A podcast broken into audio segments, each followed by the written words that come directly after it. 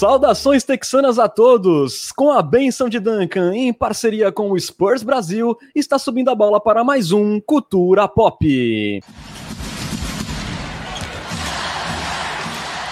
Sejam bem-vindos ao episódio 21 do seu podcast em português sobre o San Antonio Spurs. Hoje falando da última semana do Alvinegro que levou a nação popista do céu ao inferno. Isso porque depois de mais uma vitória contra um contender, vieram duas derrotas acachapantes dentro de casa e contra um rival desfalcado. Meu nome é Renan Bellini, falando diretamente de Santos e São Paulo. Estão comigo nessa, como sempre, formando um Big Tree paulista texano. Meus amigos Bruno Pongas e Lucas Pastore. Salve, Bruno! Apesar do forte calor aí no estado de São Paulo, é, foi uma ducha de água fria nada agradável. Buenas noites. Fala galera, boa noite, boa tarde, bom dia, queridos amigos Renan Bellini e Lucas Pastore, dessa vez eu acertei. É, boa noite para nossa nação popista. Hoje eu tô mal-humorado, então a gente vai ser um episódio com muito azedume, mas esse bigode do Pesca já me deixou mais feliz. Para quem não está vendo a gente ao vivo, está podendo só assistir a gente, ouvir a gente no Spotify, tá perdendo. Esses são um dos benefícios de, de assistir o Cultura ao vivo, você vê a beleza dessas pessoas que compõem esse podcast. Com certeza. No próximo, se você tá no Spotify, vem curtir a gravação ao vivo, que é bem bacana. Boa noite, Lucas. É, parece que a nação popista não tem nem 10 dias de paz. Bem-vindo a mais um Cultura Pop. Muito obrigado, Renan. Olá, também para o meu amigo Bruno e para a minha abençoada nação popista. É um prazer tocá-los novamente. E é isso, né? Não tenho o que fazer, não podemos matar ninguém, então vamos, vamos continuar aí torcendo, né? É, aproveitar para dar aquela quebradinha de gelo, queria fazer um pequeno agradecimento aos nossos dois novos Coyote Premiums que assinaram o canal desde a última gravação, o Lucas N. Arruda e o Z Sansa. Muito obrigado por assinarem o canal. E entrem em contato com a gente se vocês quiserem né, entrar no nosso grupo de WhatsApp, lá pode ser com qualquer um de nós ou nos perfis do Cultura Pop. E queria aproveitar que eu tô com a palavra para falar que eu acabo de resgatar 3 mil esporas para pedir para o Renan ofender o Kawhi Leonard. Ah, um borra-botas ordinário, né? Só falando assim. É, espero que tenha uma dor de barriga que nem o Lucas Samanik hoje. Borra-botas ordinário. Ordinário, isso, exatamente. Borra-botas. É, borra-botas. É. O cara sai daquele jeito e nem aparece para dar uma entrevista, é um borra-botas. Bom, eu gostaria de agradecer aí aos nossos novos dois Coyote Prêmios. Muito bem-vindos à Matilha. Eu não sei se Coyote é Matilha. Se não é, vai ficar sendo. Mas enfim, vamos seguindo. É, Para aquele nosso review da última semana do Spurs, que começou lá em cima, é, na montanha russa que vem sendo a temporada do Spurs. Dois dias depois de superar o Boston Celtics, o Alvinegro conseguiu outro grande resultado dessa vez contra o Denver Nuggets, que estava invicto a cinco jogos. Vitória por 119 a 109, possivelmente na melhor atuação do Alvinegro na temporada, chutando ali na casa dos 55%, com o DeRozan fazendo uma partidaça, 30 pontos, 10 assistências, 78% de aproveitamento nos arremessos, e com o último quarto excepcional, onde o DeJounte Murray e o Keldinho combinaram para 20 pontos e comandaram uma defesa intensa do Spurs, que conseguiu nada menos que seis roubadas na parcial. Com a vitória, o Spurs alcançou naquele momento a quarta colocação do Oeste e ativou a chamada hashtag empolgou.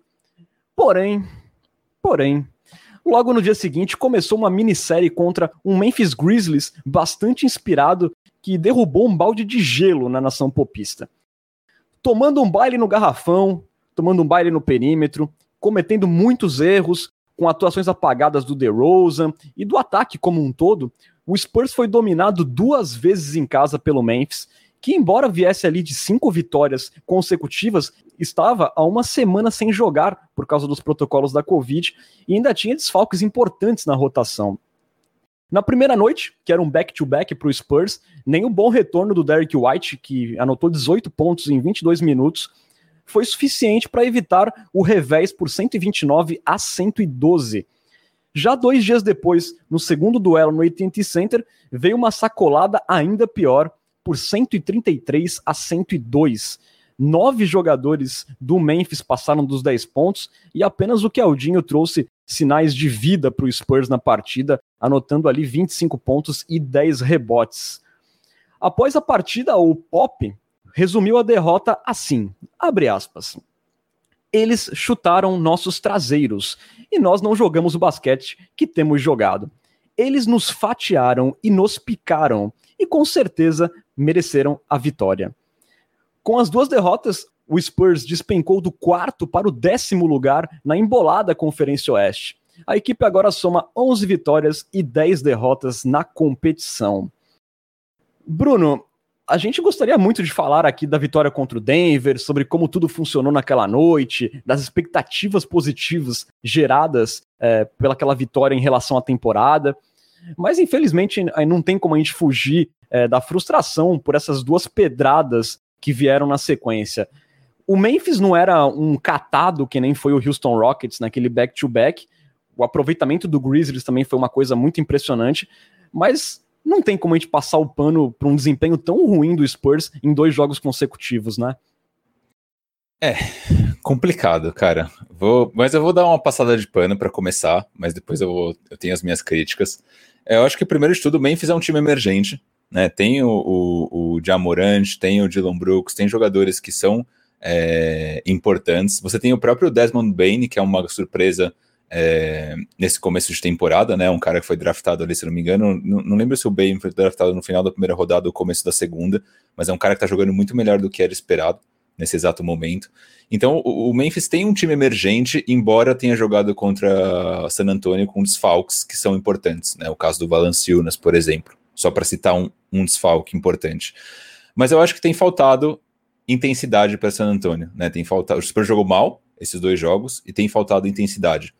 Eu, eu acho que aqui também, até estava vendo isso numa discussão no Twitter, eu não lembro se era aqui no Brasil ou lá fora, que é normal que o Spurs tenha essas variações de performance, né? Então, que jogue alguns jogos bem e depois acabe jogando outros jogos mal. Isso devido né, a, a gente ter um time jovem, mixado com alguns veteranos que já estão em idade avançada e assim por diante. Então eu, eu enxergo essa oscilação como normal mas essas derrotas foram muito duras para a gente. É, eu acho que aqui cabe, primeiro de tudo, né, para começar, uma crítica ao DeMar DeRozan. Nesses dois jogos contra Memphis, uma média de 9,5 pontos, 44% de aproveitamento, muito abaixo do que a gente está é, acostumado a ver e do que a gente espera dele, né? A gente tem é um cara que tem um salário alto e a gente tem uma expectativa muito alta em relação a ele. É, mas se a gente coloca no papel, né, nem, não só olhando para esses dois jogos contra o Memphis, é, ele tem sido um cara inconstante. Né? A gente, em episódios anteriores, falou super bem do DeRozan, mas vale lembrar que o DeRozan ele fez atuações muito boas em jogos específicos, então como foi o caso daquele jogo contra o Timberwolves, que ele fez 38 ou 39, 39 pontos, se não me engano, é, mas ele tem feito vários jogos de 10, 12, de poucos pontos, com pouco protagonismo. E nesse jogo, nesses jogos contra o Memphis, ele simplesmente não conseguiu jogar.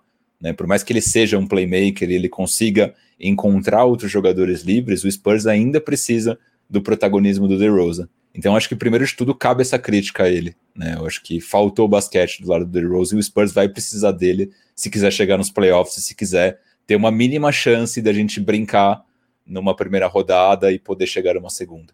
Sem isso, com esse basquete do DeRozan, é impossível, é impossível. A gente tem uma defesa ruim, né? Nesses dois jogos, os três jogos, na verdade, a gente viu é, o Spurs ceder muitos pontos, tanto para Denver quanto para Memphis. Memphis, principalmente, né? Contra Denver, acho que em alguns momentos da partida a gente conseguiu é, defender muito bem, mas contra Memphis não. Os dois jogos foram terríveis do ponto de vista defensivo. A defesa de pick and roll muito ruim, por mais que o Jamorant seja um, um operador de pick and roll exímio, é, isso a gente tem que dar o crédito para ele.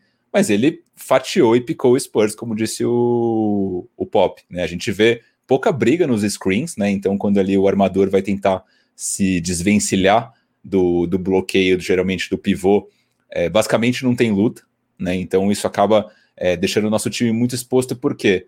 Porque o jogador ele sai livre do screen, o pessoal que está no weak side, né, que são os jogadores que estão cobrindo as outras áreas da quadra, eles chegam para cobrir, para tentar impedir que esse armador que acabou de passar pelo screen muito facilmente faça a cesta, e o nosso weak side fica desco descoberto a bola vai para o perímetro e os times têm cansado de meter bola no Spurs assim de três pontos. Então nossa defesa de pick and roll tá muito ruim, muito ruim. Contra o Denver eu acho que a gente conseguiu fazer alguns, alguns ajustes interessantes.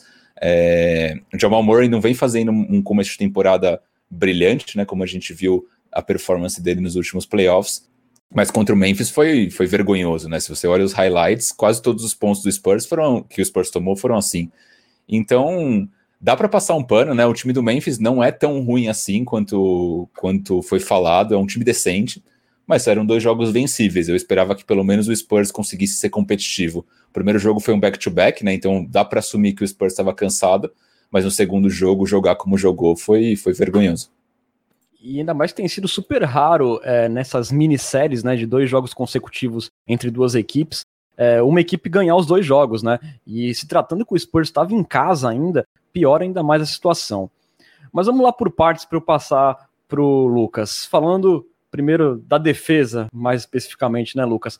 O Spurs, por causa desses problemas no pick and roll, ele acabou tomando 56 pontos no garrafão no primeiro jogo e 62 no segundo. Quanto à bola de três pontos, foram 17 do Memphis no primeiro jogo e 15 no segundo.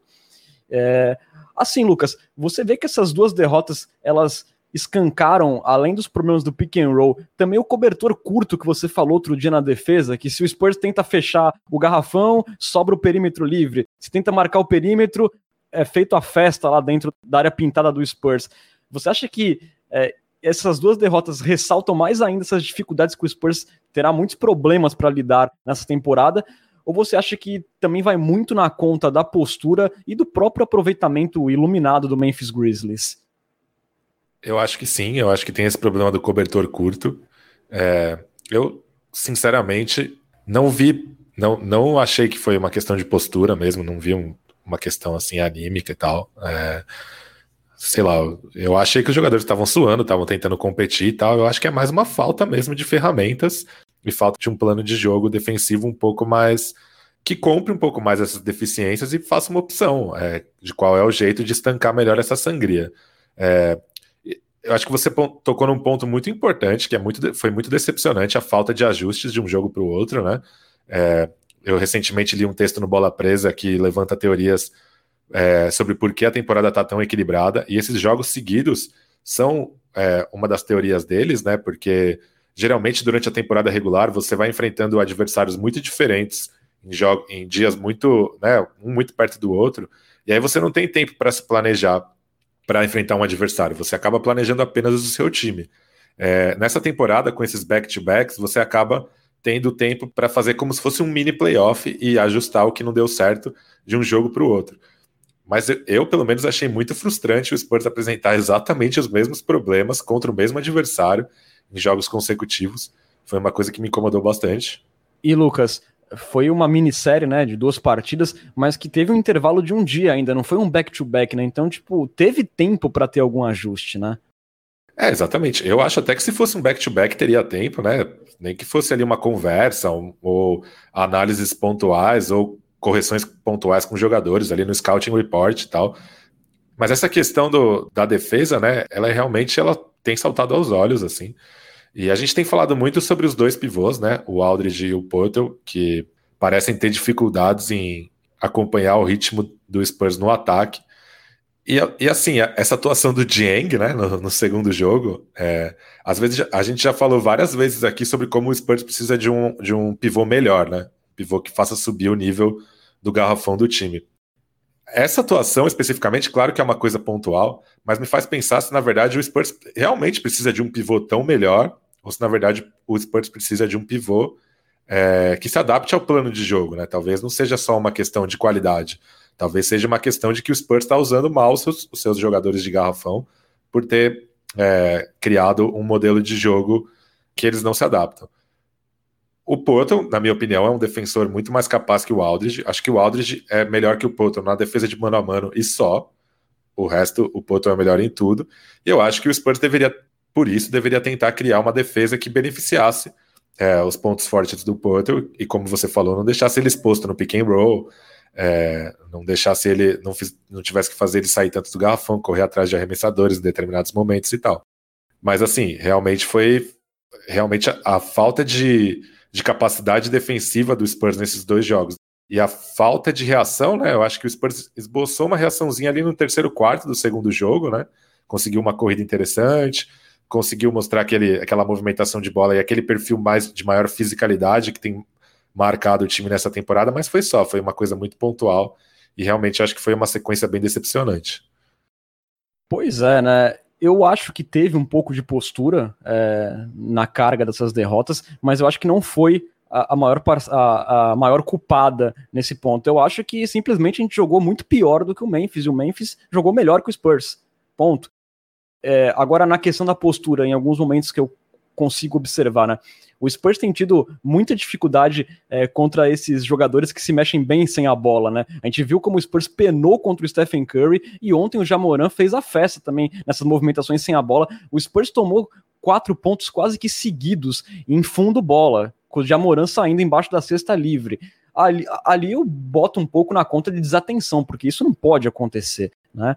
É, aqui, registrando já as primeiras mensagens, a Sônia Cury manda aqui um boa noite para o melhor trio paulista texano que já existiu na história. Muito obrigado, Soninha. Também aqui já o Ricardo Xavier com seu famoso salve. E, e também um abraço aqui para o Kozuki que está conosco. É, o Pesca levantou a questão do problema no garrafão, que, que vem sendo um problema do Spurs muito grande nessa temporada, né? É a sétima equipe que mais permite pontos no garrafão e também é a oitava que mais cede pontos em segunda chance, quer dizer, muitos rebotes ofensivos é, para os adversários do Spurs. E, e, o Lucas tocou nas deficiências do Aldridge, né? É, na primeira derrota para Memphis, 34 dos 56 pontos de Memphis no garrafão aconteceram com o Lamarcus Aldridge em quadra. É, e hoje o Jacob Portal é o segundo melhor defensor da NBA, levando em conta o aproveitamento dos oponentes que ele defende, né? É, cedendo ali em média 38% de aproveitamento para os adversários que ele defende. Mas mesmo assim, com o time sofrendo muito no garrafão, o Porto jogou oito minutos a menos que o Aldridge na primeira derrota. E na segunda partida, ele teve apenas três minutos a mais que o Aldridge, mas num dia muito ruim da defesa. E também um dia que o Lamarcus Aldridge no, aliás, nos, nas duas partidas do Lamarcus Aldridge estava muito frio na partida.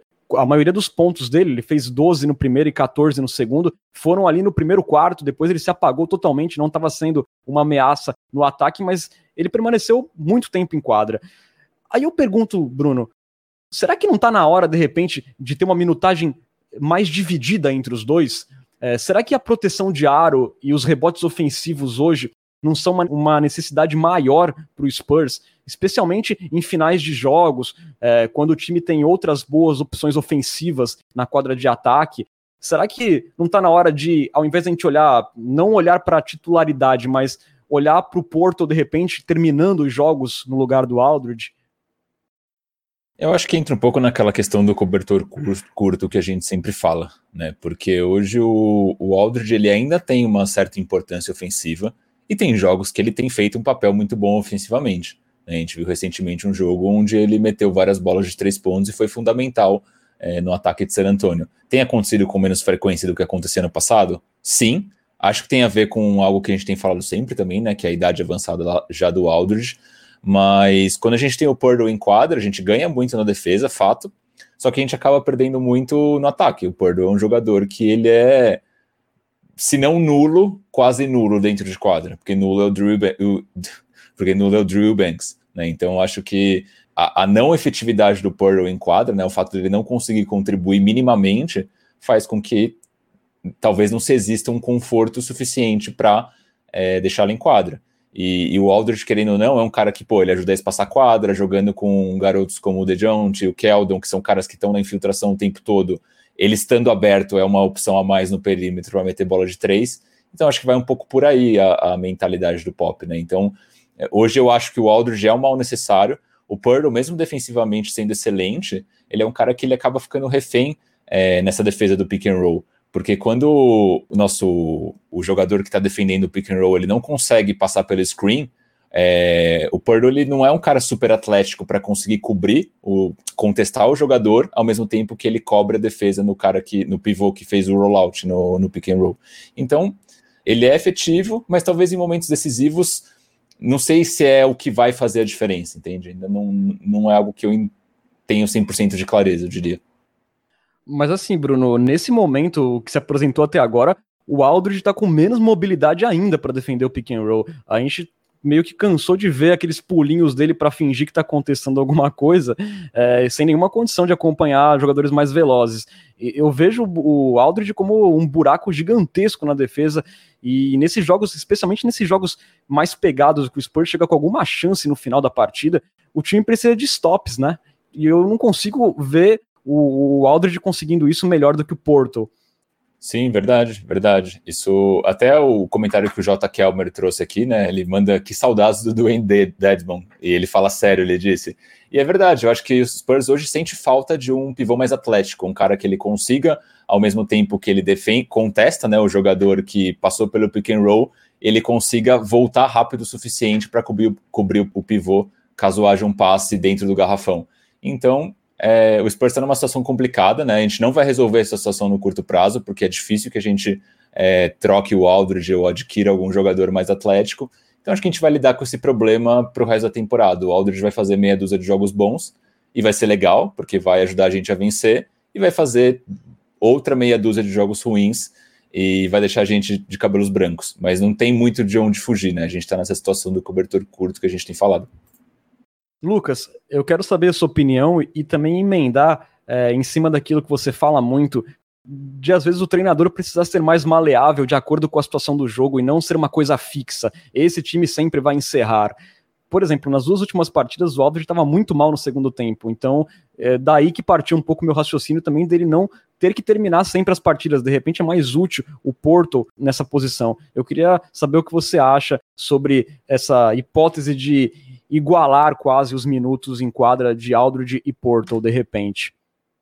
É, eu sou adepto dessa, dessa filosofia de que depende, depende do adversário, depende de como cada um tá jogando e tal. Mas eu concordo com o Bruno que é uma questão de cobertor curto, de que a gente não tem o jogador certo para essa função. É, o Porto tá, ele tá errando três de cada quatro lances livres que ele bate na temporada. E eu não consigo pensar que um jogador desse tipo com essa limitação é confiável para fechar um jogo, assim. É, então é basicamente você escolher um cara que não ajuda na defesa ou um cara que não ajuda no ataque. Talvez até pior do que isso, né? Talvez seja você escolher um cara que atrapalha na defesa ou um cara que atrapalha no ataque. Porque como é, recentemente teve hacking no Portal e tal, né? É, apesar de que agora as regras são um pouco mais rígidas em relação a isso, nos dois minutos finais de um jogo, assim que ele receber a bola, ele vai sofrer a falta, né? Não tem como não. É, você coloca em quadra ali quatro jogadores de perímetro super capazes de pontuar, né? O Spurs tem vários. E aí você coloca um cara que não vai acertar a bola na cesta parado da linha de lance livre, obviamente ele vai ser um alvo para as defesas adversárias.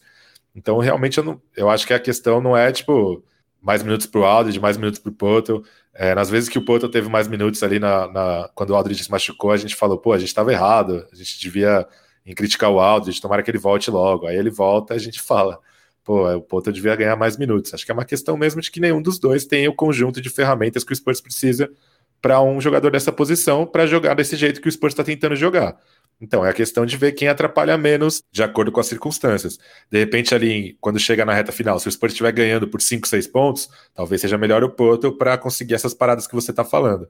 Se o Spurs precisa pontuar, estiver perdendo por 6, 7 pontos, aí talvez seja melhor confiar no Aldridge, que pode tirar uma bola de 3 da cartola. Mas acho que assim, é uma questão de que não importa quem você escolha, você vai estar tá correndo um risco de um dos lados da quadra. Com certeza. É, é, que na minha visão, eu acho que no ataque, embora o Porto seja um buraco evidente, o Spurs tem mais opções para compensar essa falta de ofensividade do Porto. Agora, na defesa, a defesa do Spurs está muito mal e a gente percebe a diferença muito grande, especialmente na defesa de pick and roll, também na defesa de garrafão do Spurs. É, como ela é menos pior quando o Porto está em quadra. Né? O Spurs tem menos armas para contornar esse problema defensivo do que tem na quadra ofensiva. E assim, eu concordo com o Peça que a gente sentiu falta do Aldridge lá atrás, mas também foi num momento que o Porto estava muito mal é, na temporada, né? Depois ele meio que deu uma acordada. Agora, claro que esse problema dos lances livres precisa ser consertado para ontem. Não dá para um jogador profissional é, bater 25% de aproveitamento do lance livre. Né? Não tem nenhuma condição disso, né? Mas eu, na minha visão, eu gostaria de ver essa minutagem dos dois mais parecida. É, não sou extremista quanto ao Aldridge, que tem que diminuir o Aldridge, deixar ele jogando 17 minutos, não até porque se o Spurs tem algum sonho de conseguir algo pelo Aldridge, o que hoje eu acho muito difícil, é, ele precisa render, precisa estar tá aparecendo, precisa resolver alguns jogos para ele ter algum valor. Eu só queria trazer um último ponto em relação a essa questão do cobertor curto, nosso cobertor ele é tão curto, mas tão curto, que no jogo contra o Memphis, no primeiro pelo menos, é, o Spurs estava tomando muito ponto no garrafão, como você bem trouxe ali no começo do episódio, e aí o Pop fez um switch na defesa para defesa por zona. Né? Então a defesa com três caras defendendo ali, principalmente o garrafão, e dois caras defendendo o perímetro. E aí, isso, o, o objetivo disso era justamente cobrir fraquezas que o San Antonio tem é, defensivamente, só que o que aconteceu? É, a gente começou a tomar muita bola de três porque o Memphis começou a movimentar a bola, toda hora encontrava um jogador livre, eles estavam com aproveitamento altíssimo do perímetro, e então isso entra no, no cobertor curto, né? Foi um ajuste defensivo do Pop para mascarar um problema que a gente estava enfrentando dentro do jogo, só que aí esse problema trouxe um novo problema. Então é a situação que a gente tem enfrentado jogo após jogo, né? Isso não tem acontecido só contra nesses dois últimos jogos, isso aconteceu, vem acontecendo a temporada inteira, basicamente. Então é preocupante, mas como eu falei, eu não vejo perspectiva de mudança. Não sei vocês. Eu também não. É, como o Pesca falou outro dia, aliás, o Pesca falou lá atrás, no começo da temporada, que isso ia ser um problema que ia perseguir o Spurs, né?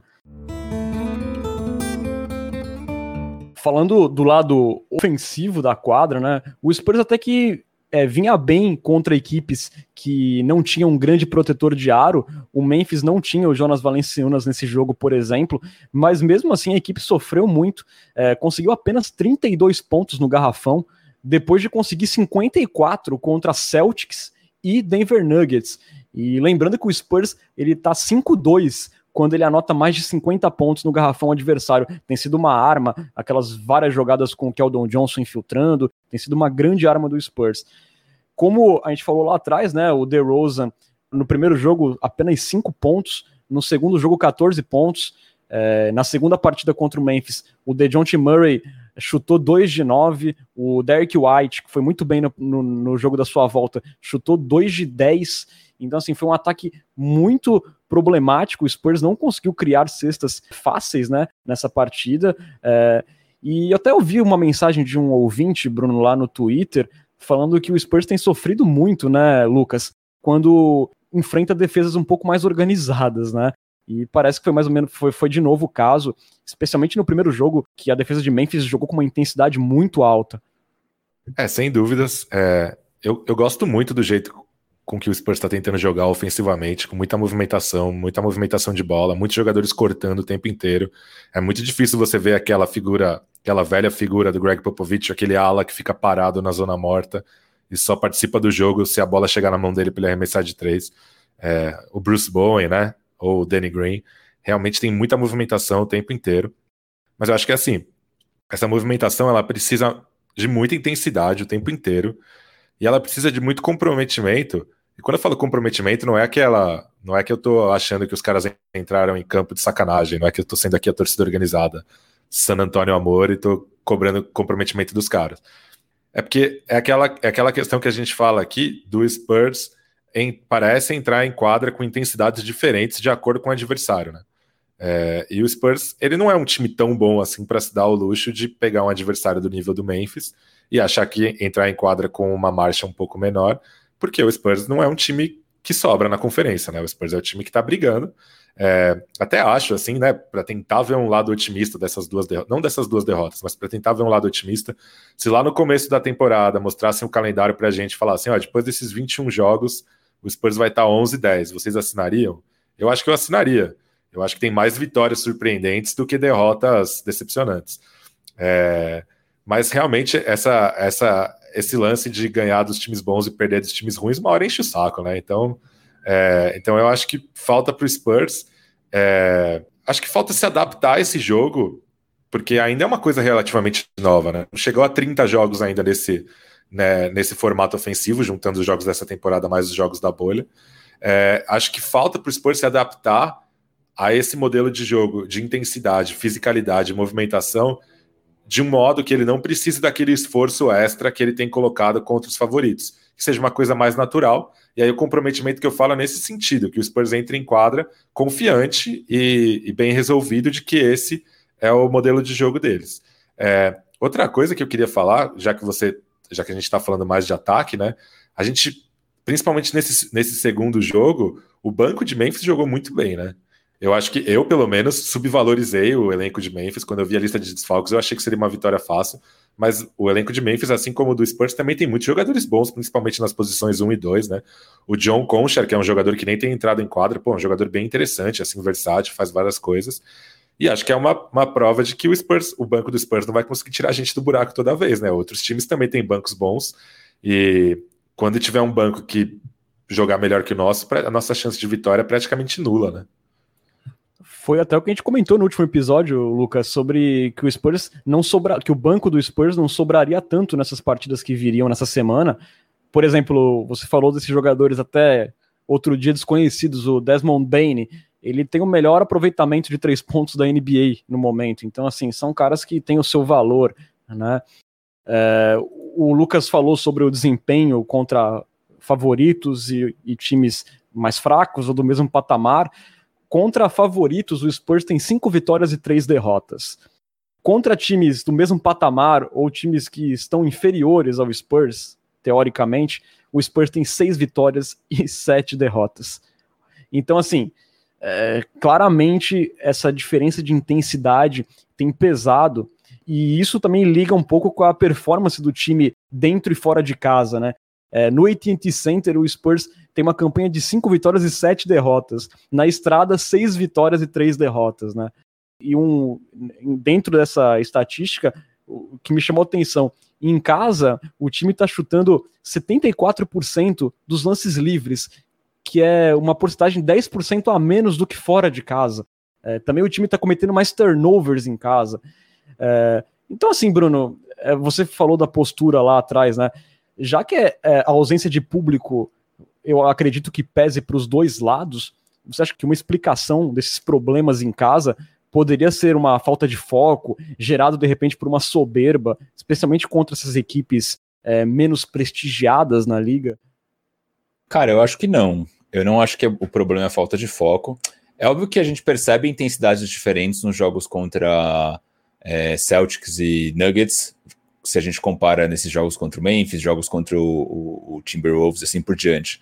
Tem uma diferença de intensidade, mas eu não acho que é foco o problema. Eu acho que o nosso problema principal é que o nosso elenco hoje é, não é bom. Tipo, não, não é que não é bom, não é bom o suficiente, né? Então, é, a gente até vivia um dilema, né? Pensando nisso que o Pesca falou, se chegasse lá no começo da temporada e falasse 11 10 vocês assinam, eu também assinaria. E, e eu acho que a gente está nesse dilema porque a gente começou a temporada surpreendendo, a gente tem vencido jogos surpreendentes, né, que não estavam na expectativa, e cada vez que a gente vence um, um, jogo desse, a nossa barra de exigência sobe um nível, mais, um nível a mais. Né? Então o Spurs ganha do Celtics, opa, o Spurs pode ganhar de, mando de quadra. O Spurs ganha do, do, do Nuggets, puto, o Spurs pode ser competitivo nos playoffs. A gente chegou até a debater se, se o Spurs chegar, poderia avançar na primeira rodada dos playoffs e nós aqui falamos que, pô, era uma possibilidade. Então, a cada vitória dessas improvável, que era improvável lá no começo, nossa barra sobe um pouquinho. E isso acaba deixando a gente mal acostumado, né? Porque quando a queda acontece, ela vem e ela é muito dura. Porque os jogos contra o Memphis, né, lá no começo do, do ano, se a gente olhasse, a gente ia falar, pô, Memphis é um time pau a pau, se perder, absolutamente normal. É óbvio que perder como perdeu, né? Eu acho que foram é, duas lavadas, o, o, segundo jogo principalmente, o primeiro é, a gente esteve atrás o jogo inteiro, né? Teve ali um determinado momento que a gente cortou a vantagem para cinco, mas foi por cinco segundos durante o jogo. Depois eles meteram uma run aí de 10, 13 pontos. É, mas não, não acho que é foco, eu acho que é, aí falando num termo bem é, grosseiro, é ruindade. Né? Não que seja ruindade de fato, mas é ruindade do elenco. É só para deixar bem claro essa questão anímica, é, eu também não acho que é falta de foco. É, eu não acho que o Spurs desce um degrau quando joga contra times mais fracos. Eu acho que o Spurs sobe um degrau quando joga contra favoritos. E aí eu definiria mais como uma questão de senso de urgência mesmo do que foco. Não é que eu acho que o Spurs entra desconcentrado em determinados jogos. Eu acho que o Spurs compra mais o modelo de jogo é, de intensidade, movimentação e fisicalidade quando vai jogar contra times mais fortes. É, e isso mostra que o time tem potencial para de repente jogar assim sempre. Mas claro que é, é difícil cobrar isso, né? Até porque, é, como eu falei, o time ainda está se, se adaptando a esse modelo intenso E acho que uma das provas disso é quanto o time tem sofrido em back-to-backs, né? Como os caras parecem arriar no, no segundo tempo de jogos em dias seguidos. Concordo, Pesca, mas eu acho que esse fato de, ó, quando é um jogo contra um contender, vamos subir de nível, vamos jogar com a faca nos dentes, e já não acontecer isso em jogos teoricamente mais fáceis, eu acho que isso passa um pouco por um pouco de soberba. Tipo, aqui nesse jogo a gente não precisa correr tanto que nem correria contra o Lakers, que nem correria contra o Nuggets, entendeu? Porque, é, pelo menos no jogo de ontem, no último jogo contra o Memphis, é, o único cara que eu não vejo baixar a intensidade em momento nenhum é o Keldon Johnson. O Keldinho já foram alguns jogos que o Spurs só chegou vivo no último quarto, porque ele se matou em terceiro quartos horríveis do Spurs e ele conseguiu puxar o time tanto infiltrando, tanto conseguindo pontos na marra, quanto tentando agitar o time. Então eu acho que passa um pouco, sim, por focos é, em cima do que vocês falaram. Ô Renan, eu acho. Eu entendo o seu ponto totalmente, né, da soberba. É, eu só não entendo isso como soberba. Eu acho que é algo até inconsciente que acaba acontecendo. Porque quando você enfrenta um LeBron James, um Sacripanta, um Jason Tatum, esses caras te estimulam a você dar o melhor de si, porque senão você já entra em quadra derrotado. Já quando você entra em quadra contra o Memphis, eu acho que psicologicamente você já entra, pô, esse time, ele é pau a pau comigo, eu vou jogar o que, o que eu sei e a gente vai disputar esse jogo. Então, acho que não é um processo é, pensado, tipo, ah, a gente é melhor do que o Memphis, então a qualquer momento a gente vai pisar no acelerador e vai é, passar por cima dos caras. Eu acho que é um, um, um, gatilho psicológico ali meio do subconsciente mesmo. Pô, com o LeBron James, ou eu dou o meu melhor, ou eu jogo no 220 a partida inteira, ou não vai ter nem chance, sabe? Sim, sim. É, eu, acredito que o subconsciente faz esse papel, é, mas aí também acho que é uma tarefa do pop manter esse, esse grupo agitado, soltar lá um ao anti-somnest pra galera, sabe? E falar assim, ó, não importa a cor do uniforme que esteja do outro lado, o jogo contra o Memphis vale a mesma vitória que vale contra o Denver Nuggets. E aliás, tem mais jogos contra times teoricamente mais fracos ou do mesmo patamar do que contra contenders, né? Se a gente conseguir ganhar mais esses jogos, o Spurs tem grandes chances de brigar ali por quinto, sexto lugar. Agora, se ficar perdendo também a todo back-to-back não conseguir uma vitória no segundo jogo, vai ficar difícil, porque esse calendário vai fazer parte até o final da temporada regular. Eu acho que faz falta um Zé Roberto no vestiário do Spurs para falar, bate no peito e fala, o Spurs é grande. É, que... Pois é, um Manu Ginobili mesmo, né? Que faria muito bem isso. Senhores, antes da gente falar um pouco mais de escalação, já que o assunto está em foco, falta de foco, dificuldade contra times mais fracos. Em fevereiro, o Spurs fará mais 12 jogos, sendo sete deles em sequência na estrada, na tradicional rodeio road trip. Os adversários nesse tour serão Hawks, Hornets, Pistons, Cavaliers, Knicks, Pacers e Thunder. É... Bruno, pela tendência até aqui do Spurs também jogar melhor fora de casa. É, você acha que a gente vai fechar fevereiro aí com um sorriso no rosto? Ou a sequência de repente se mostra um pouco mais difícil do que se desenhava antes da temporada, já que a gente tem times aí, por exemplo, como Cavaliers e Knicks conseguindo boas vitórias? É, o, o próprio Hawks é um time bom, né? É, acho que é um, um time que tem jogadores aí de outro nível, o caso do Trey Young. É, o Hornets também tem feito alguns jogos interessantes, com o Hayward comandando o time, o próprio Lamelo fazendo alguns jogos ali é, com certo protagonismo. Então não acho que vai ser uma sequência fácil, né? Eu, eu projeto que seja uma sequência complicada. Não me surpreenderia perder. É, olha lá, veio que indo na linha do J. Kelver. Olha, o J. Kelver acabou de deixar um comentário dizendo: olha o 1-6 vindo. Então, uma vitória e seis derrotas. Não me surpreenderia nem um pouco se o Spurs chegasse em New York e tomasse 30 pontos do Quickley e 30 pontos do Handle e perder esse jogo. Eu acho que é uma sequência de novo, onde tudo pode acontecer, mas eu acho que acho que como em toda previsão que a gente tem feito antes de qualquer sequência, é algo meio, pode ser 6-1, como pode ser um 6, meio ali na linha do, do Lucas, porque o Spurs é um time imprevisível, né? São jovens jogadores mixado ali com veteranos que já estão numa idade muito avançada, e você nunca consegue prever se esses caras vão produzir numa constância se alguém vai explodir, se não vai explodir. Então é uma, uma caixinha de surpresas, como diria o Chavão.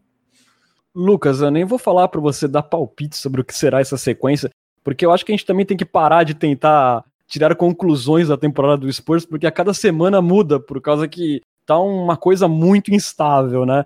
Mas o que, que você acha que a gente pode esperar dessa sequência aí de Roday Road Trip? Eu lembro que a gente falou dela no começo da temporada e falou que era uma das mais fáceis dos últimos tempos, né? Que o, o jogo mais difícil era contra o Pacers. E realmente é o jogo mais difícil. Mas acho que assim, Thunder, Hornets, Cavaliers e Knicks são times mais fortes do que eu esperava, pelo menos. Mas mesmo assim, um 6 é pra gente meter o craque neto aqui na semana que vem, né? Seus vagabundos, seus Zé Ruela, eu não jogo mais. É, não dá, né? Eu acho que assim, são sete jogos, é isso? Cara, 3, 4 eu já vou ficar decepcionado. Eu acho que tem que ser uma coisa tipo 5-2 ou 4-3 para o Spurs se manter naquele bolo ali de últimas vagas no playoff e, e vagas do play-in. Deu uma separada boa, né? Os, os 10 primeiros colocados da Conferência Oeste para os demais. É, eu acho que pela primeira vez a gente está gravando um episódio em que o Spurs tem uma vantagem confortável. Confortável não, não mas alguma vantagem para o 11 primeiro, né? A gente já chegou a ter aquelas fases que do quinto para o décimo segundo era meio jogo de diferença, mas tem o Dallas ali atrás, né, que é um time bem perigoso. Então, talvez manter o patamar em que o Spurs está não seja suficiente para o Spurs chegar no play-in, né? Olha que maluco essa conferência, porque eu acho que o Dallas a qualquer momento pode conseguir uma corrida parecida com a que Denver conseguiu, né? Denver chegou a ser penúltimo colocado na conferência e agora a gente já nem cogita que esse time não vá para os playoffs. Então, eu acho que assim, qualquer coisa pior do que 4-3 nessa sequência, eu acho que vai ser meio desastroso para as pretensões do Spurs. Até porque, né, essa temporada, pelo menos por esse início, tá lembrando aquela loucura de 2015 que o Spurs por um jogo não foi, é, não teve mando de quadra nos playoffs e acabou em sétimo e teve que jogar com o Clippers naquela série traumática. É, parece que vai ser tudo muito justo porque também tem times que a gente esperava que estariam melhor e estão jogando mal, como o Dallas, por exemplo, né? Com o Luca Doncic é, chutando de três pontos igual o Ben Simmons, né? Quando que a gente ia imaginar um negócio desse? Entendeu? Então, é... isso, isso, isso torna ainda mais difícil você fazer qualquer previsão, né? Porque você olha o Spurs, há dois episódios seguidos já a gente vem falando, pô, o Spurs pode brigar por mano de quadra. A gente olha o Memphis, tá todo mundo cancelando o Memphis e agora o Memphis está de volta no bolo com puta potencial para chegar nos playoffs. A gente tem o Dallas hoje que está cancelado, mas é um time que tem o Doncic e a qualquer momento pode engrenar. Então, tipo, qualquer previsão que a gente fizer agora, a chance da gente errar lá na frente é 96%. Então é difícil, cara. Com certeza, por isso que eu acho que a melhor coisa que a gente tem a fazer é fugir de previsões. Ah, pronto, os criticozinhos do, do Murão agora vão meter essa. Ah, não, né? Pois é, parece, parece que é contagioso, né? Parece que o jogo virou, hein? Pois é. Pois é. Mas, ó, finalizando sobre essa Rodeo Road Trip, eu falo sem brincadeira. Eu acho que é mais fácil o Spurs ganhar do Indiana Pacers do que ganhar do Cleveland Cavaliers. Eu tô falando sério. É, eu até vi uma postagem do próprio Caio Retkovski lá no grupo, no fórum de discussão do Spurs Brasil, no Facebook, falando que a sequência do Spurs era uma sequência favorável. Aí eu ainda comentei lá, para mim seria favorável se fossem sete jogos contra contenders. Aí eu diria que era favorável a sequência do Spurs. É, é o Cleveland Cavaliers talvez seja o time mais físico da NBA hoje em dia, né? Os caras que eles colocam para jogar na posição 2 são mais altos e mais fortes que o Keldon Johnson, que é nosso ala pivô. É, então, realmente é um matchup difícil, assim. Okoro, é, Tauren Prince, é, Jared Allen, André Drummond, Larry Nance, todo mundo na rotação. Então o Spurs vai ter que lutar contra esse bully ball deles mesmo. Eu acho que é um adversário um pouquinho espinhoso para o Spurs. Pois é, né? Uma bundada ali do Larry Nance joga o Devin Vassell na terceira fileira, né? Que nem tem, graças a Deus, assim, não corre o risco dele se machucar. O próprio Knicks, né? Com o Mitch Robinson, o Julius Randle, são times fortes que eu acho. E com defesa forte também, né? O, o Cavaliers e o Knicks são, estão entre os times com as melhores defesas da liga com certeza a gente vai sofrer para ganhar esses caras, não tenho dúvidas.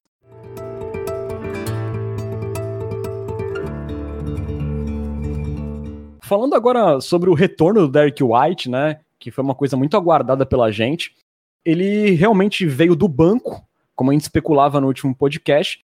O primeiro jogo foi muito legal, é, ele teve 18 pontos na partida, chutando 6 de 11 é, nos arremessos de quadra e 3 de 6 nos três pontos dando ainda duas assistências, conseguindo dois roubos e apenas um turnover na partida.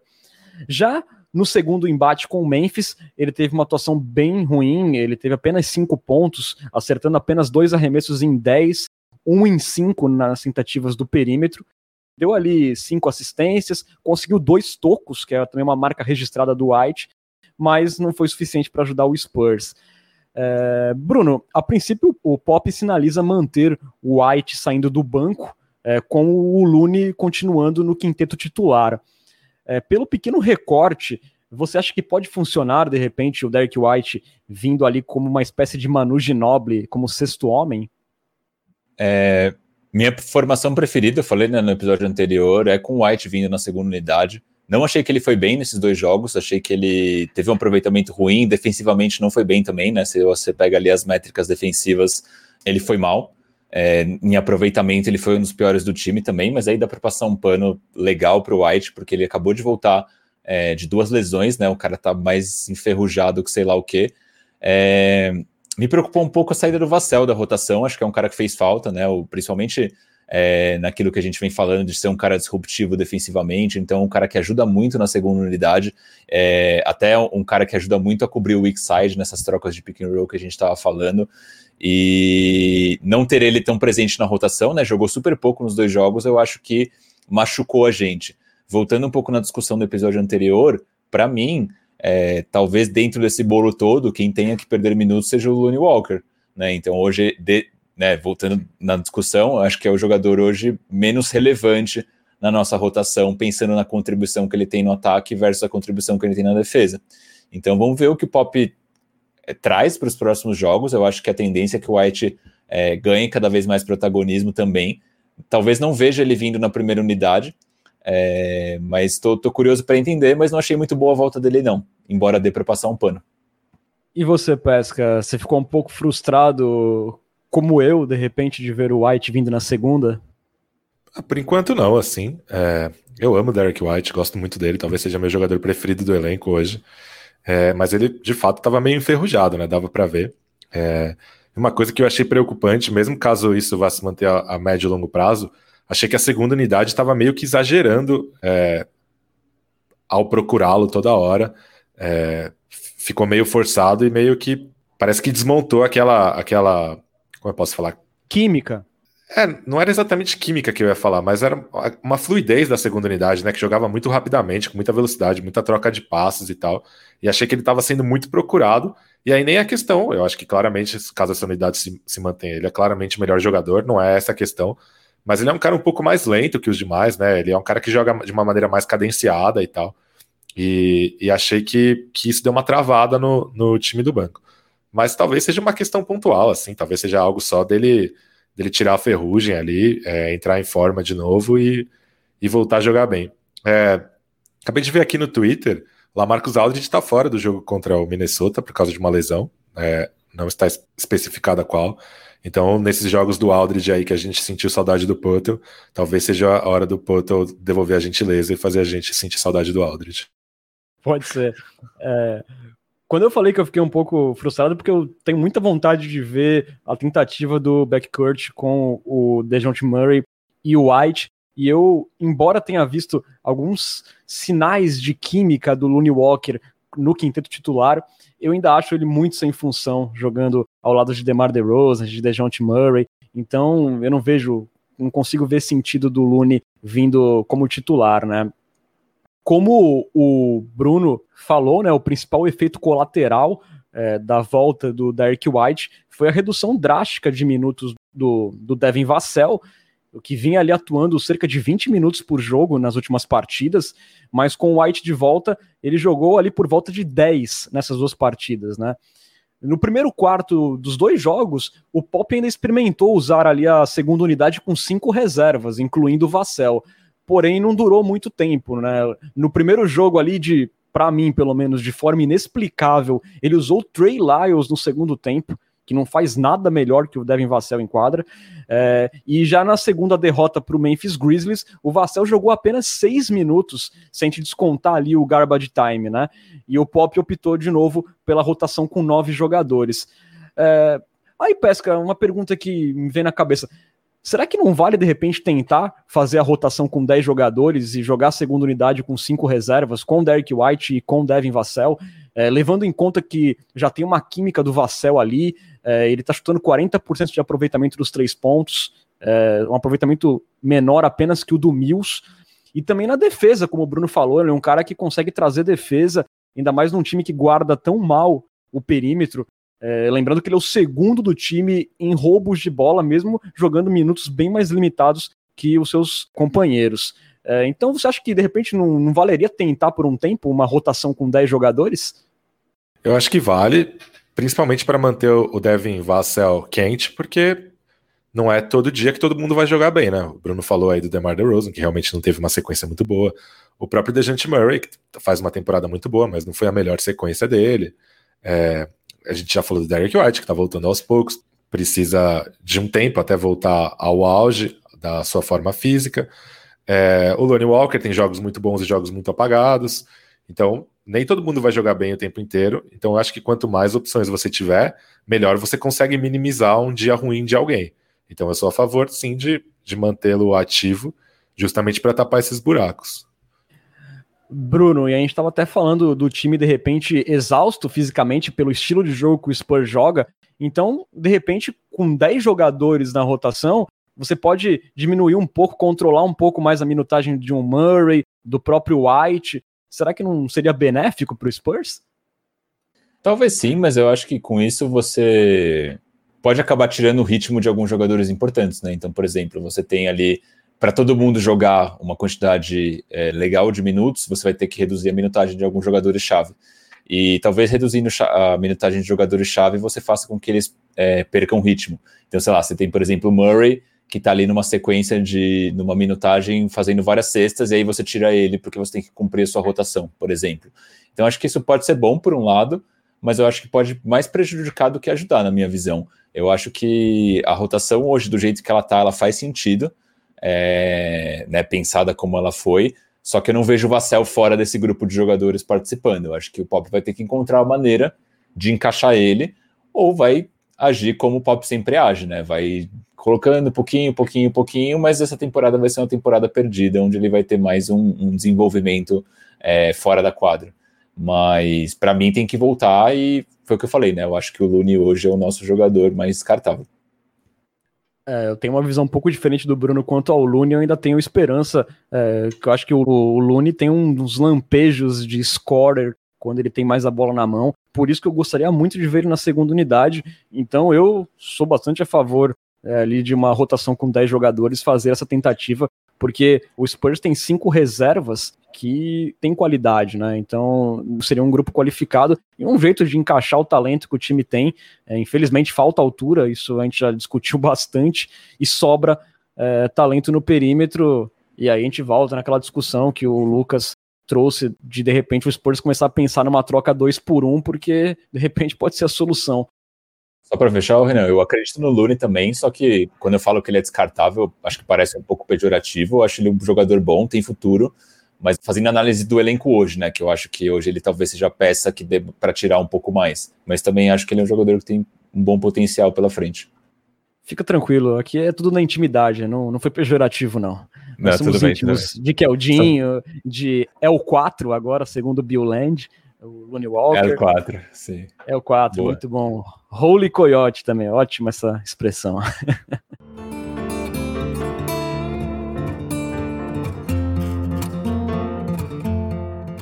Falando agora da sequência do Spurs, antes da Rodeo Road Trip, que a gente comentou agora há pouco, o Spurs fará mais quatro jogos na próxima semana, sendo três deles no AT&T Center, o que de repente pode não ser um bom sinal.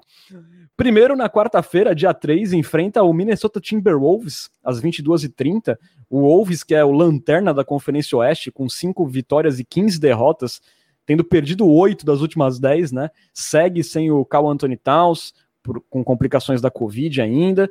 Só que é sempre bom lembrar né, que o Spurs é, já perdeu uma partida que o Towns não jogou. Tudo bem que o DeMar DeRozan também foi ausência naquele jogo, mas fica o sinal de alerta porque até o, o Nas Reed fez a festa no perímetro do, do Spurs já.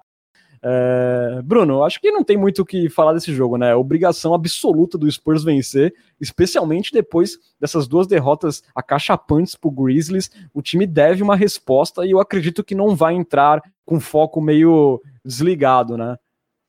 É, ou joga por amor ou joga por terror, essa é a realidade. Brincadeira.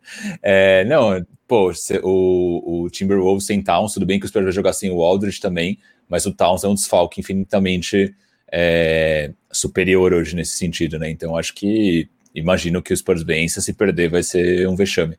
Contra o Grizzlies dá para passar um pano, acho que é um time promissor. Perder por Timberwolves sem, sem Towns é, é o que o Pesca falou, é para chamar de Zé Ruela. Certíssimo. Depois desse jogo com o Minnesota, o Spurs terá dois dias de descanso, algo que tem sido meio raro, com exceção daquela parada forçada por causa dos protocolos de saúde. Tem sido raro o Spurs ter dois dias de descanso. E aí, no sábado, enfrentará o Houston Rockets em Houston, às 22 horas. O Rockets, que vem de seis vitórias consecutivas, ele está ocupando a nona colocação na Conferência Oeste, uma posição acima do Spurs. É, o Spurs venceu uma e perdeu outra para o Rockets em jogos realizados no AT&T Center, mas foram jogos que o Rockets estava totalmente depenado, né? E o Spurs, Lucas, já sofreu com o Christian Wood sozinho, que anotou 24-18 num jogo, 27-15 no outro. E agora vai ter que lidar com o John Wall de volta, jogando, é, se mostrando em boa forma física. É, o Oladipo também, agora que veio na troca do James Harden. E também é um time que tem bancários ali que vem se mostrando interessante, como o próprio DeMarcus Cousins, o JC Tate, tem também o Eric Gordon. É, na última partida, inclusive, o Rockets contra o Oklahoma City Thunder, só no quarto período eles anotaram 11 bolas de três. Então é um time que, embora não seja mais aquele time do D'Antoni, ainda é um time que chuta muito bem do perímetro e não deve ser um jogo fácil para o Spurs, não, viu? É, eu acho que o Rockets não poderia ter saído melhor da troca do Harden, né? Conseguiu um time competitivo, mais escolhas de draft. E sem dúvidas não vai ser um jogo fácil. Mas é assim, são esses jogos que o Spurs tem que ganhar se quiser se classificar para os playoffs sem precisar passar pelo play-in, né? São esses jogos 50-50 que precisam ser vencidos para o Spurs conseguir manter uma campanha positiva até o fim da temporada. É, eu acho que esse jogo contra o Minnesota vai ser muito importante para construir um, uma moralzinha, né? Eu acho que o Minnesota hoje é o único time da Conferência Oeste que o Spurs tem a obrigação de vencer. O resto tá tudo ali num bolo meio gigante, né? É, mesmo os times que estão ali para trás, né? O, Sacramento conseguiu vitórias importantes nessa temporada. Dallas nem precisa falar nada. Então eu acho que esse jogo anterior contra o, o Wolves vai ser chave para o Spurs chegar bem, inteiro e confiante para esse jogo contra o Rockets. E vamos ver, né, Lucas, como é que o Spurs vai se comportar contra um protetor de aro, né, como o Christian Wood, né? O time tem sempre sofrido contra esse tipo de jogador até aqui na temporada. Dois dias depois do jogo com o Rockets, o Spurs inicia um back-to-back em casa contra o Golden State Warriors, né? O primeiro jogo na segunda-feira, às 22h30, e o segundo jogo na terça-feira, também às 22h30. O Golden State Warriors, que ocupa a sétima colocação na Conferência Oeste, vem com uma campanha 11-9 e, e vem sendo irregular, assim como o Spurs, né? Nas últimas 10 partidas venceu 5 e perdeu 5. Só que no primeiro jogo entre as equipes que aconteceu lá na Califórnia, foi um passeio absoluto do Warriors, né, Bruno? O Spurs não encontrou respostas para James Wiseman, que teve o recorde da carreira em pontos naquela partida, e também sofreu com o Stephen Curry, como eu falei, né? Exemplo do Jamoran se movimenta de forma excelente sem a bola. O Spurs sofreu muito com as movimentações do Warriors e agora vai jogar em casa. Vamos ver se a gente consegue ver um cenário mais positivo para o Spurs agora. É, aquele foi o segundo pior jogo da temporada para mim, né, do Spurs. Tinha tido um jogo horrível contra o Jazz, esse foi outro que o Spurs acho que em nenhum momento conseguiu ser competitivo. Só no primeiro quarto tomou 36 pontos, naquele momento tinha sido a terceira pior marca da temporada, e a gente teve um aproveitamento muito ruim, né? Além de tudo, o Warriors conseguiu fazer uma defesa muito boa na gente. Teve o Draymond Green marcando o DeRozan em alguns momentos e conseguiu limitar ele com a fisicalidade, né? Então, é, o Spurs aproveitou 32,7% naquele jogo e chutou míseros 14% na bola de três. Então, foi um jogo para é, se esquecer. Teve essa questão do Wiseman também, né? Naquele jogo, o Spurs perdeu no, nos rebotes por 54 a 43. Então, o, o, Warriors conseguiu impor uma dominância física sobre o Spurs, é, muito pelo tamanho né, dos jogadores de, de garrafão do Warriors. E acho que é um, são dois jogos preocupantes, né? Eu acho que o Spurs tem enfrentado nessa temporada dificuldade contra garrafões que têm jogadores é, imponentes fisicamente. É, tem, foi assim com o Gobert, com o próprio Wiseman e assim por diante. Então, acho que vão ser dois jogos bem difíceis para essa sequência, cara, não tô tão otimista, não. Eu imagino aí. É, eu vou chutar um 2-2 com clubismo, mas não me surpreenderia se for um 3. Eu também vou de 2-2 nessa, viu? Eu acho que vence Minnesota, perde para Houston e rouba uma vitória do Golden State. Eu acho que o Spurs não vai perder de novo uma minissérie aí em back-to-back -back, é, depois do que aconteceu semana passada. E você, Lucas? É, também vou de 2-2. É, qualquer, qualquer 0-4 é é pichar os muros do AT&T Center. Jim Carrey's Bird.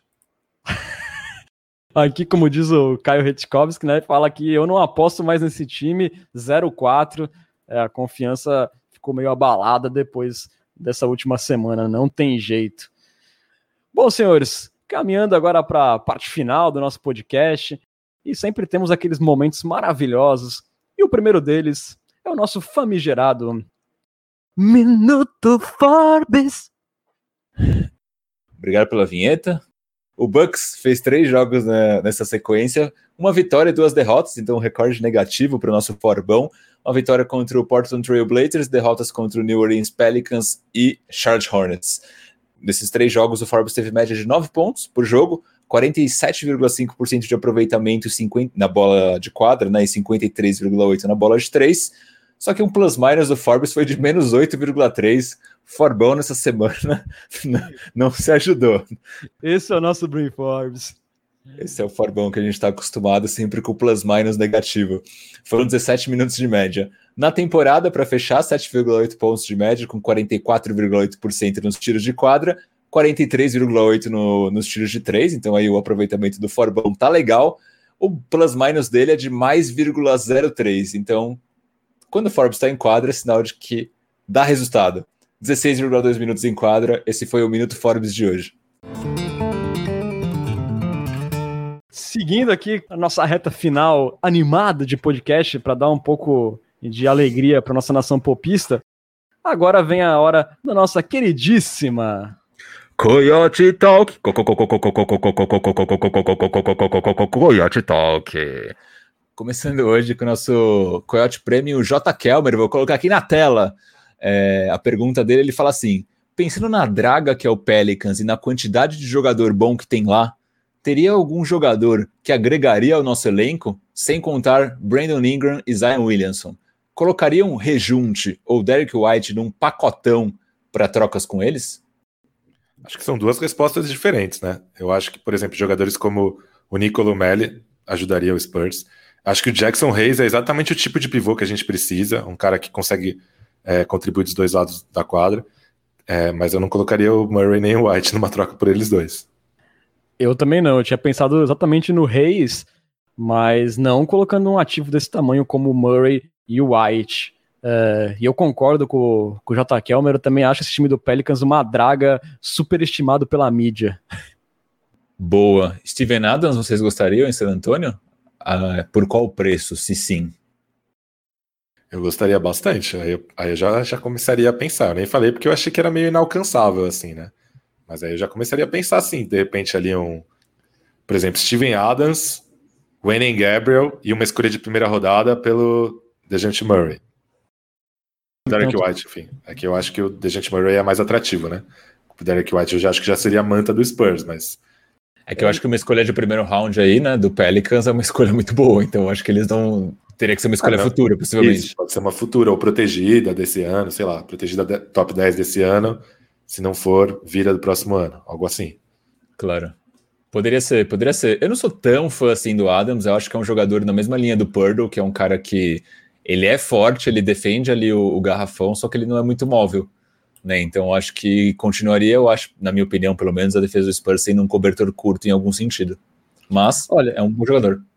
Olha, não que eu ache que esses jogadores de repente vão ter interesse em vir para o Spurs por um salário decente, né? Assim, honesto. Mas teremos aí, se não rolar nenhuma troca, um Drummond, um John Collins na agência livre, né? Então eu não sei se eu abriria a mão assim de ativos pelo Steven Adams. Faz sentido. Aí uma pergunta, puxando perguntas do Twitter, antes de passar aqui pela Twitch, é, o Tony Alves, o arroba Antônio Grut, ele fala assim: Murray tá muito mal. White volta e ele volta a jogar mal também? Interrogação. Como que é isso aí? O que, que vocês acham?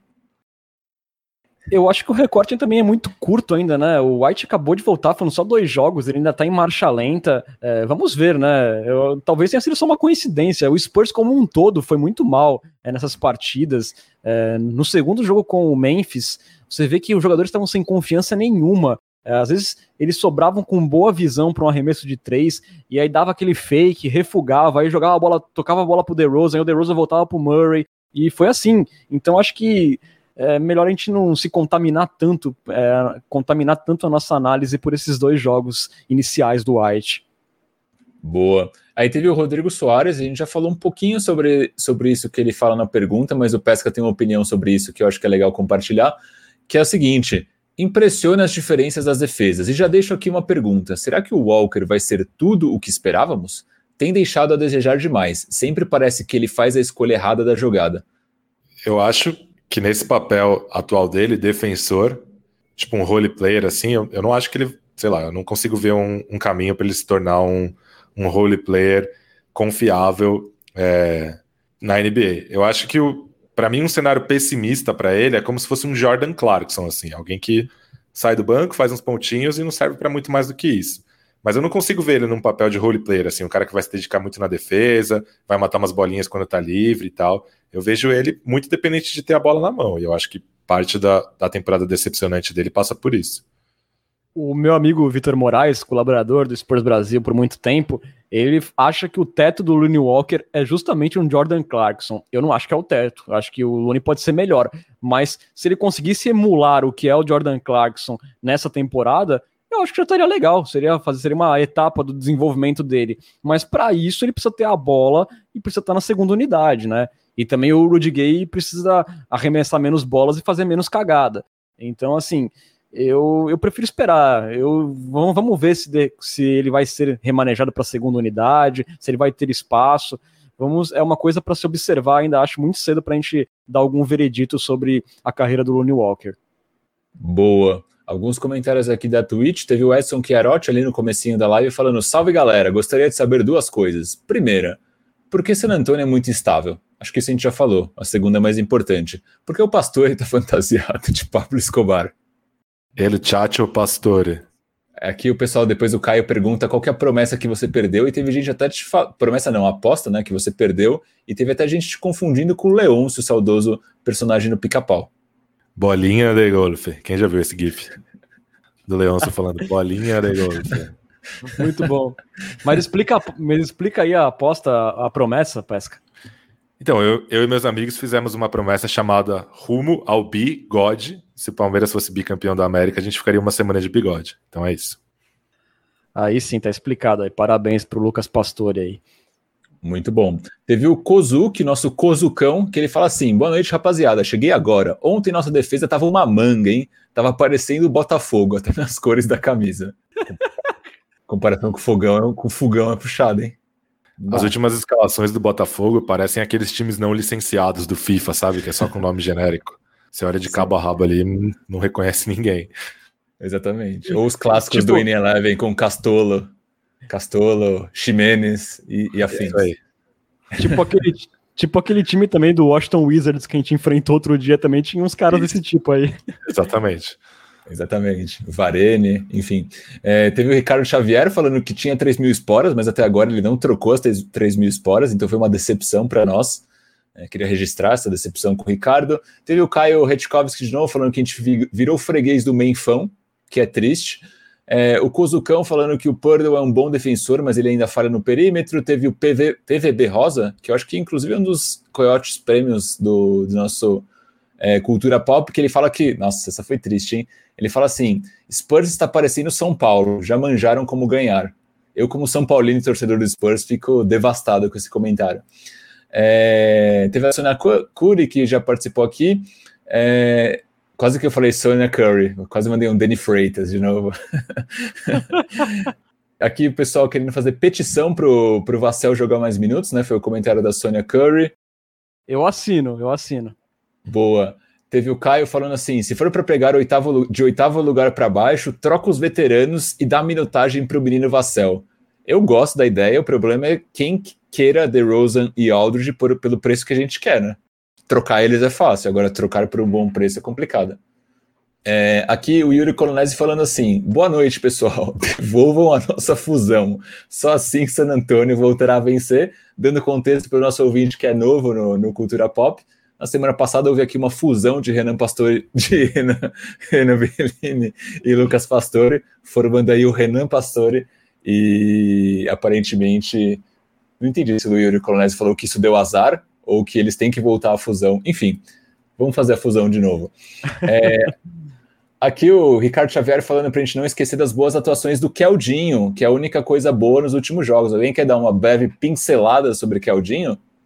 Eu quero. eu quero... essa frase, hein? vamos, vamos aqui fazer a pincelada é, sobre Keldinho. É, nos últimos três jogos, né, o Keldon Johnson teve uma média de 18,7 pontos, com 53% de aproveitamento, 36% dos três pontos, que é um ponto positivo, né? Que ele vinha chutando bem mal do perímetro. Além de oito rebotes, um steal, e ele já soma aí quatro jogos de mais de 20 pontos. E como eu falei anteriormente, né? É nossa reserva de energia, é, de vontade, de garra que a gente tem nesse time. O cara tá sempre ligado no 220. Exatamente. Gostamos muito de Keldinho. Depois teve o pessoal falando que acabou a paz, né? Que vai rolar até invasão na Arena Esporão é, na semana que vem. Então levem aí suas faixas de diretoria Jim Carrey, incompetência e assim por diante. É, aí o, o Caio Retkovski de novo, né, fala que parece que o nosso problema tem sido contra equipes que jogam com pace mais alto, contra Denver e contra Celtics, achei que a defesa foi bem. De fato, aí o Caio complementa falando que o Dylan Brooks anulou o DeRozan no primeiro jogo, tanto anulou que até teve, uma troca de farpas ali deles num determinado momento, né, acho que o DeRozan realmente ficou é, incomodado com a defesa mais física do Brooks. Pode falar, Renan. Inclusive, eu achei que o DeRozan ia engrenar depois disso daí, né? Porque o DeRozan, quando ele tá meio irritado ou tá com o orgulho ferido, ele joga pra caramba, né? Só que acabou não acontecendo. Exatamente. Aí a gente tá falando, a gente falou sobre cancelamento e o Yuri Colonese pegando a onda do BBB fala assim: qualquer semelhança entre San Antonio Spurs e Big Brother Brasil não é mera coincidência. Teve o Cozucão perguntando do FIBA Mills. E o nosso FIBA Mills, como foi essa semana, Renan Bellini? Inclusive saiu, hein? Saiu? 3 mil esporas? Não. Porra. Mas saiu a convocação da Austrália para a Olimpíada. É... triste, decepção, anticlímax. Cara, uma lista bem impressionante. Assim, Perry Mills está nela, obviamente, assim como Tom Maker, Aaron Baines, Ryan Broekhoff, Della Vedova, Dante Exum, o Josh Green do Dallas está na lista, o Joe Ingles e os companheiros de Filadélfia, Ben Simmons e Matai Tibuli. Então aí uma lista bem impressionante, hein? Verdade. Eu gostei que o Pesca usou o Tibuli. Uh, Tybal é muito sem graça. Tibuli é mais, mais refinado. Tybul parece salada, né? De trigo. É, não dá muito certo, não, cara. Exatamente. Inclusive, é obrigado, eu... pela, obrigado a Sônia pelos beats, né? Já que a gente estava falando de BBB, com certeza se a gente estivesse no BBB, a Sônia faria mutirão para a gente ganhar. Com Exatamente. certeza. Exatamente. O, não, sobre o Mills eu não tô com as médias aqui certinhas, né? Mas ele tem feito bons jogos. É, o primeiro jogo contra a Memphis ele foi mal, né? E o Spurs sentiu falta do, dos pontos dele, né? Que ele vem aí sempre colocando quase 17, 20 pontos por partida. Mas ele segue entregando, né? É um cara assim que sempre tá dando uma bola de três pontos, atacando muito bem ali é, nos pick and rolls. É, o Mills vai entregando o que a gente espera e até mais do que a gente espera nessa temporada.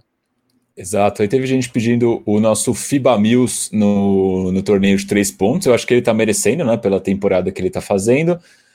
Para fechar, comentários do Twitter, teve o Esporas Brasil falando assim: o tal do Dieng, que é o Gorg Dieng, que massacrou o San Antonio Spurs ali no, nos dois jogos, tem um movimento para arremesso de três que demoram 19 segundos e mesmo assim ninguém consegue chegar. Realmente, essa é a melhor definição de quão ruim foi a nossa defesa de perímetro nos jogos contra o, o Grizzlies. E aí teve o, Guap Gugu falando: vamos chorar juntos e ficar de luto para esse time. Teve vários outros comentários no Twitter, todo mundo muito chateado com as derrotas do San Antonio Spurs. Essa foi a Coyote Talk de hoje.